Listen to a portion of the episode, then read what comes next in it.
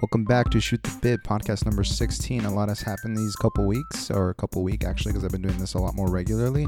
But I guess the biggest thing between the last time I did a podcast and this time is that iOS 9 is out, and um, Apple claims that Siri has gotten a lot better. So I went and gave it a go, and I've been using it for a week now, and Siri has gotten better, but not by much, if that makes sense. The audio recognition is still kind of shit. So when I ask it to play Talib Kweli, it brings something up about a live quail. Like it, I don't even know how it does it, but it does make some more sense out of stuff that doesn't make sense. Where like it'll recognize that the voice recognition is a little off, but it will still take you to like certain parts of the site. So like I told it to adjust some notifications, uh, some notifications, and it still took me to the notification center, even though it had like picked up something about like I am just something, and then the word notification. So I don't know if they're just being like, oh, notifications, therefore you want to go to notifications, which is actually kind of bad, or if they've gotten a lot smarter about what the alternatives to what we're asking could be for what it picked up on the audio stuff. Either way, they got a long way to go. All, overall, it's not a bad update though. I don't want to like sound doom and gloom and broom because I actually do use it, and I'm probably going to end up upgrading my phone to the 6S Plus or whatever the shit just came out just simply because of the new pricing plan that makes it really really affordable to upgrade. That being said um i was kind of taken aback by how they're they're doing the apps the um, open apps now where they're stacking them i guess that's great because it lowers the clutter when you like zoom out but it makes it really awkward to swipe up and like get rid of multiple ones at the same time um, another thing that threw me for a loop was the Safari. When I'm in Safari and I want to do request desktop site, I mean, I guess the the original version, the way they did it, wasn't very good. Originally, when you went to a site that like sort of forced you or pigeonholed you into a mobile site that was kind of shit and like cut back too many of its um, features, what you would do is you would pull it down. You would click on the address bar, pull it down, and it would be a request desktop site. Now you have to do a long press for the refresh at which point it'll like tell you or it'll bring up the menu to request a desktop site i guess that's that makes more sense less sense i don't know it wasn't a very good thought out feature to begin with um, and it still isn't uh, aside from that the only thing i can see is like maybe some performance things like they it sort of catches on to when you were running low on battery and it turns it into like a low power mode i don't know why they didn't roll out with that or if like they had but it wasn't explicit because i know that the Android phones had that for a while, and some of it was explicit. Some of them were explicit about it, and some of them weren't explicit about it. Some of them were like, "Fuck you," we're in like cheap mode now, and like shit just got really slow. So maybe that's why they wanted to be more um, upfront about it. But the battery life is supposed to last longer, and it does and it doesn't. Like they sort of fuck you with that, where when you upgrade, they tend or at least historically speaking what i've noticed is that they it tends to work really well on new hardware and not as hot on the old hardware but you still get a little bit of battery life so i got maybe like 1.25 like battery life more like i can go a day and a half without charging my phone as opposed to just a day so in with with actually like continuous use so in that regards that's really really nice but i mean on the whole it was it's not very exciting or anything it's just um, look at you, look at the IO, look at my new thing. We got some redesign and they rolled out the new fonts, which is driving me up the wall. I don't like the San Francisco font. I actually like the Helvetica font a lot better. I was actually hoping they would take a step back and maybe like buy the rights to Akzidenz-Grotesk and like load that, but they obviously that they wouldn't, right? Because they can't lose to Google. They got to roll out their own font since Google rolled out Roboto, right? So not to be outdone, they rolled out San Francisco. Which you look, don't get me wrong, it's a nice font and all, and it's fairly legible, but I mean it, it's not doing it for me. But that's just a personal preference thing. Like uh, I don't know if the designers that were originally at Apple have like been poached by other companies or like if they're really trying to just shake things up and try something new. It feels a lot like iOS 8. It feels more of a an extension and continuation than an overhaul but I mean, um, and there's some things that are like glitchy here and there, but on the whole, it's it's fine. What is interesting um, is something that Microsoft did actually, and that is not something you hear me say often. So, I saw an article the other day on how Microsoft had taken a Linux kernel and created its own OS based off of that to run its Azure services. Okay. So the article that I read was like, "Oh my god, like sit down. Are you sitting down? Like you're reading this right. They did this. Oh my god." Okay. So the reason that they were like freaking out about it is because traditionally there have been three or four main operating systems, right? There's been Linux, BSD, um, whatever the fuck Darwin is or Apple fucking OS is, and then like the big ass monolithic kernel that is the Microsoft kernel, right? And so for a company, so in their eyes, for a company like Microsoft to basically say, no, we're not going to use our kernel for that, or we're not going to use our operating system for that, we're going to use a Linux operating system, that is so like far fetched or like, like, oh, it's a betrayal, right? But think about it this way Microsoft is an operating systems company. That's their main product. Now, some people will be like, well, no, they got like other products like Xbox and they got the Microsoft Office suite and some software stuff, right? But if you stop and think about what their most ubiquitous product on the market is, is their operating system, right? They ship it on Dell's, they ship it on HP, they ship it on like uh, what other like Lenovo and like all this stuff comes with um with Windows, right?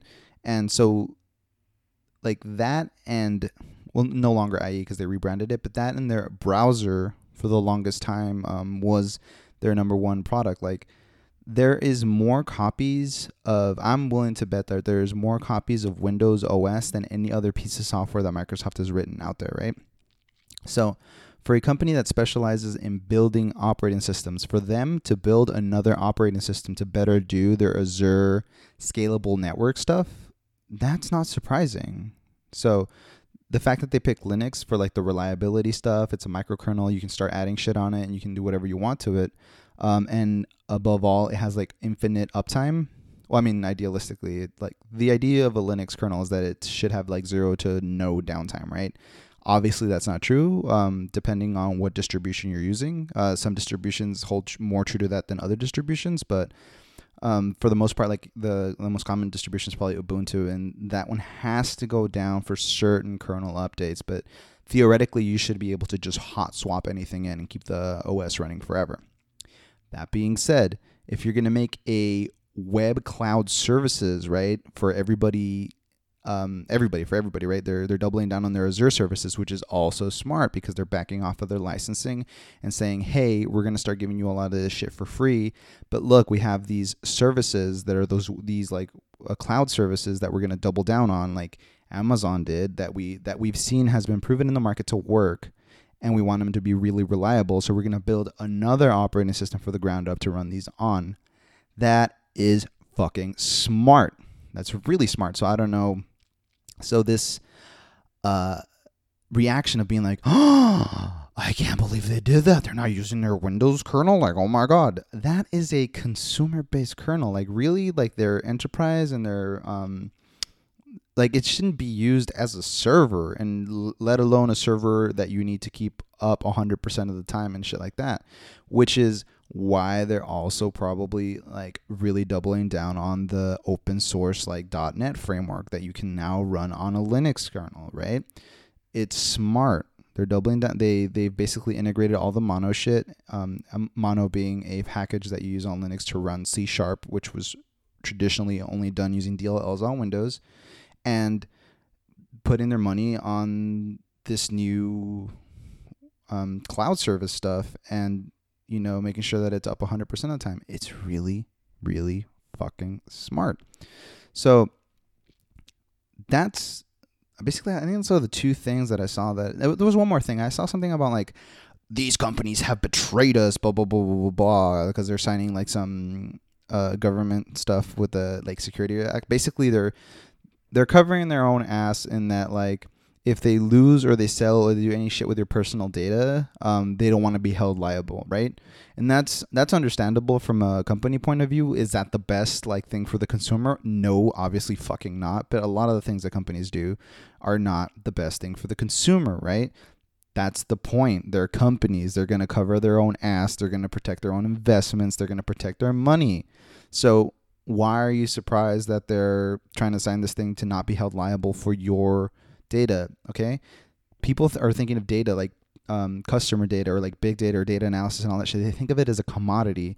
But if it's sensitive data, it's not a commodity. It's not a like asset. It's a risk, right?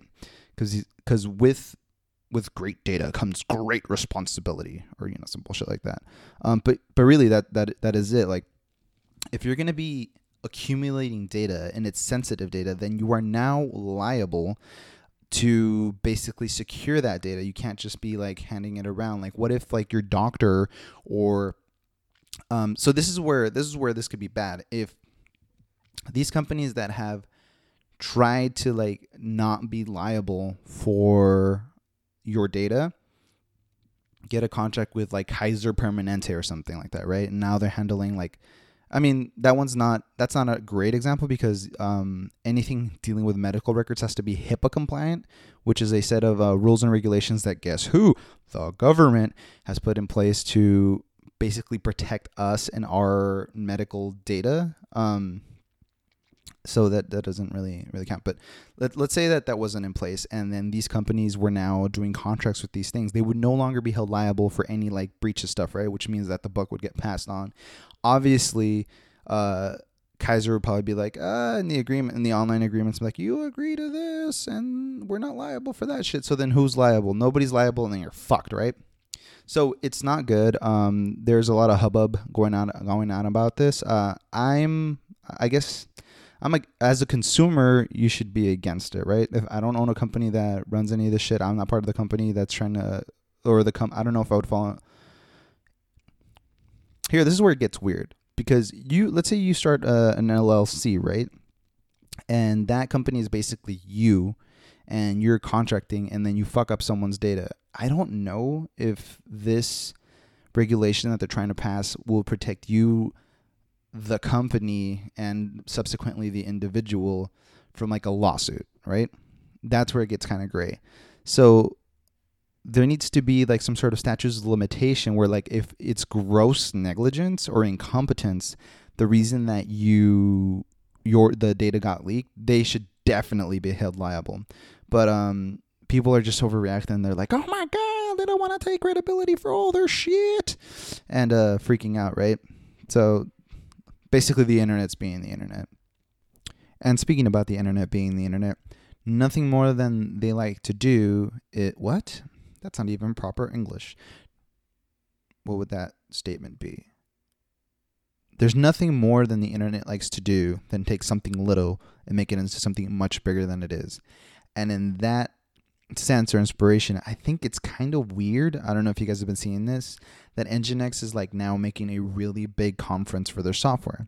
So the reason I think of this as weird is because traditionally I've thought of Nginx as a very lightweight, um, small but powerful and uh, server, basically server software. Um, and I think it's kind of weird that they're like trying to like make this into this huge thing. So I've been looking at the itinerary for this, and like some of the conferences that they're doing is flawless application delivery for the modern web, Nginx vision to enable the digital future, and the future of Nginx and Nginx Plus and all this shit. And so it has me a little worried because I use this software a lot, and because, and because it's good, because it's lightweight and it can handle a, a multitude of connections, right? Not only that, you can configure it so that you optimize the amount of cores that you have on the server, right? So it's a beautiful, lightweight, fast, like wonderful piece of software that I use a lot. And it worries me that I see this like Nginx and Nginx Plus stuff because I'm worried that with the exposure and you know like how big they're trying to make it like the software will get bloated with a bunch of shit it doesn't need right? But but maybe not because like some of the the conferences that they're doing is that they're talking about like building stuff around nginx and using like other pieces of software like nginx and zookeeper for dynamic load balancing and development and stuff like that um, in order to basically deploy and like use nginx um, on certain things. So like they talk about TLS encryptions in the Nginx config. They talk about like that kind of stuff. I mean, it's got a bunch of freaking awesome like configuration settings that actually make sense on like Apache's fucking shit. Um, that sort of let you really handle and really dig down and really tweak the performance aspect of of Nginx, right? And the same thing can be said about any software, but the way that the that Nginx handles uh, concurrent connections is a lot more efficient, and we can get into the details of that. But like honestly, if you just Google it, like there's a lot of wonderful blogs that uh, basically get into the knit and grit. I don't want to bore you with that because that's not what I'm. A, I mean, that's not what I'm trying to do. But I will. I will. Make, I will make the claim that it's uh, way uh, better as far as the way that it handles the processes um, than Apache. And or you can call me out on it. Uh, call me out on Twitter. Just give me a hit and be like, no, you're wrong. Here's this blog I wrote. Um, and then I will take your blog. I will see your blog and I will tell you to shove it. Um, uh, but you know, I guess there's a lot of concern over security and stuff, and it just it worries me because if these guys get big enough, they might actually like I don't understand. I don't think they're. I think they're their own independent company right now. But if they get big enough, they might get bought out by like a bigger conglomerate, and then just shit goes downhill. I mean, you see that all the time with acquisitions, right? Um, and that's probably not something that they have in mind, and hopefully that's not something that they do. But that is something that legitimately worries me because let, us talk about a piece of software that people are now rebuilding in mass, right? Like that you're seeing a lot of, right?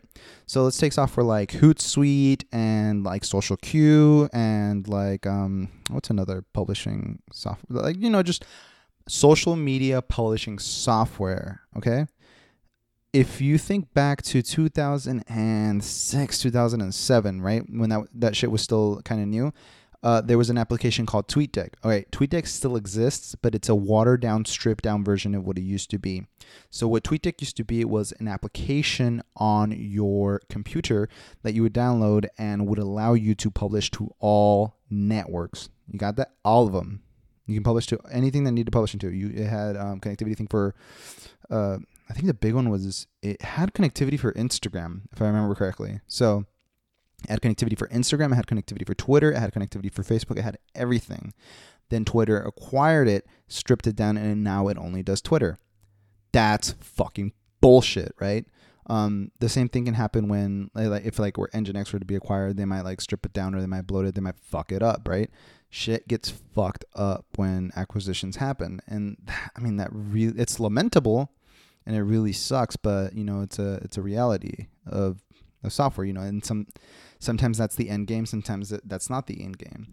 So in that spirit, I mean like unless unless like they're I think they are truly open source, but like some companies are like truly open source and that's never their end plan and they get um the idea is that they're sort of there to like help the community, very altruistic um very altruistic pieces of software, right? And actually speaking of which i saw something really really interesting. There's like an open source like um new uh, certificate authority certificate authority. And if you haven't used that um you should you definitely need to take a look. So so certificates are ridiculous right? Because they in my mind, you have a certificate authority, right? Like I forget what the I think VeriSign is like the main certificate authority, and it's just basically some guy that says uh, some company that said I am now a certificate authority by following these rules, and I will sign shit for you or whatever. And uh, the reason that's ridiculous is a it's not free. Like a uh, a wildcard certificate for a server for like a year runs you about like 300 bucks, right? $300. That is fucking ridiculous, right? But um there's a new company that actually I was really really excited when I saw this is um they're called Let's Encrypt and it's a new certificate authority. It's free, it's automated and it's open source, right? Or it's they say open, I don't know. I think they mean open source. Like basically the idea is that you don't fucking pay for it. That is fucking awesome because that's going to really fuck with those guys and like really disrupt that shit. Like I I don't know why they um they they hadn't come up with that before. I was like like I'm like, of course, like it, it should be free. Why the fuck? Because this all this shit's gonna revolve around like SSH keys and like private shit, right? Anyway, which is we have open SSH. It's all shit you can do yourself, right? Like you can create a, a, certificate signing request and then send it to VeriSign, which will fucking pay like charge you like exuberant exuberant amounts of money to to sign it and then do all this shit, right? Um, but these guys, you know, like they came along and they're like, hey, you know, we want to be free, we want to be automatic, we want to be secure, we want to be transparent, we want to be open, and we want to be cooperative. That's fucking awesome.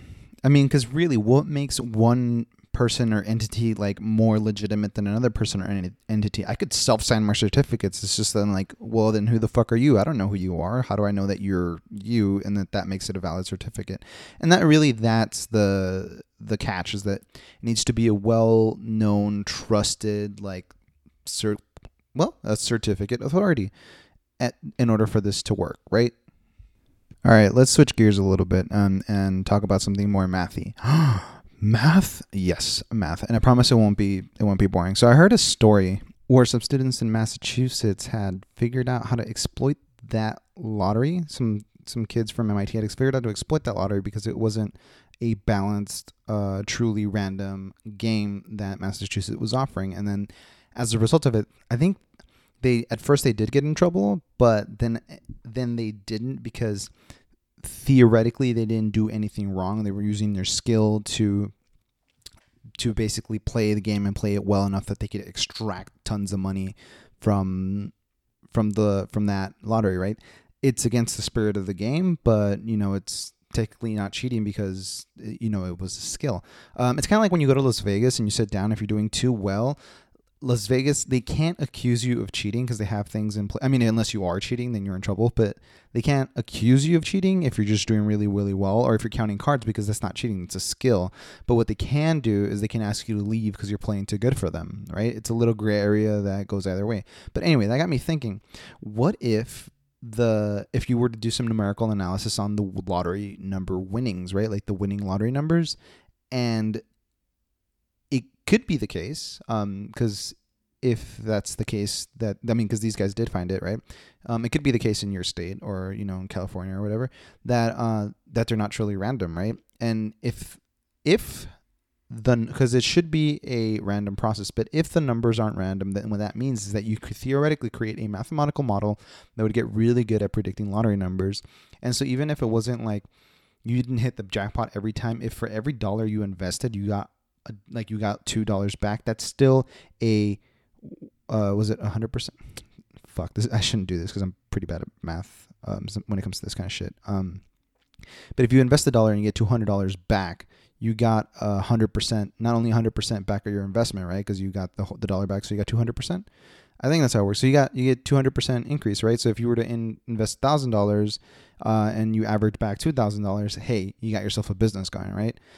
I mean, I don't like to advocate that kind of um, thought patterns in mathematics because it's a trap. That's how people fall into playing lotteries. Like, well, if I just play enough of these, I'll I'll win some money, and they try to find that initial high, and that's how you get like the the addiction when there's really no pattern there. Like, it's kind of how um, people are like sort of, or not people, but mathematicians. Certain mathematicians can become plagued, uh, infected by the idea of finding a closed form solution for primes, right? Okay. And they end up like looking, jumping in and looking directly for that solution by applying mathematical concepts, yada, yada, yada. There's some people that have really, really tried to find a closed form solutions. All right. Here's my thought process on that. You're better off finding or trying to figure out if there even exists a closed form solution for prime numbers, right? Instead of trying to find it the first one, you'd have to assume, um, you have to, yeah, you'd have to assume you would basically have to take you have to take a look at a closed form expression and look at its properties, right? And say, these are the properties of a closed form expression, right? If there exists a closed form expression for prime numbers, then it would be the case that you take a linear or or a some sort of a pattern, uh, right? 0, 1, 2, 3, 4, 5, right? That you feed into a function that would then spit out um, the prime numbers, right? So uh, depending on how you count, right? Zero, uh, like I don't count zero and one, so it'd be like 2, 3, 5, 7, 11, 13, or whatever, and then whatever's next, I think 17. That um, that would mean, right, that the func then you can extrapolate things that you would think about the function. So that would mean that the function would be um, uh, one to one, right? So it could be it's probably an injective function. So that would mean that uh, if it takes an input, then then you could reverse it, right? Then you could probably well actually the reversibility aspect of it might not be as important, but theoretically you'd be able to like take a prime number like 17, feed it back and get whatever the order number was, right? I my gut to me says that um, and I don't know enough about number theory because you will also need to know about number composition a little bit about this to, to sort of figure it out. My gut says that you can't take a ordered list or an ordered pattern and transform it into a truly irrational, truly unordered pattern uh, in mathematics. And if that is the case, then there is no closed form solution for primes. I don't have the mathematical expertise to prove it, but that's just what my gut says. So, because I used to, I used to be one of those mathematicians that would fall into that trap, and then they would start trying to find like um, a pattern, not pattern. Well, uh, at first I tried to find patterns, but then I'd try to analyze it and try to find things and things here and there until one day the light bulb went off and said, "Hey, you know what? Um, what does it mean? The logic of explain. What does it mean for there to be a closed form solution?" And then I arrived to that, and then after that, I was sort of like relieved. I was like, ah, you know what? I don't think there's a closed form solution, so I could stop looking for it. Um, I would love it if I could do a contribution like that and just like publish that and be like, here you go, guys. Like, not what you were looking for, but at least we don't have to worry about someone breaking basically all tenets of security because some of the some of the security stuff is um some of the encryption security stuff is based around prime uh basically number primality primality prime numbers um so that would really suck but that that was just my thought. All right, you know what? That I'll leave you with that um, to think about. See if that stirs any feelings or sentiments in your brain. Don't forget to follow us at Shoot the Bit. Um, eh, don't forget to follow us at, at Shoot the Bit on Twitter and uh, check us out at shootthebit.com. Our latest stuff is there. Uh, we have some link outs and stuff. It's not a very interesting site, I guess, but you know, it's got some shit there. Uh, and yeah, don't forget to subscribe. Thank you for listening.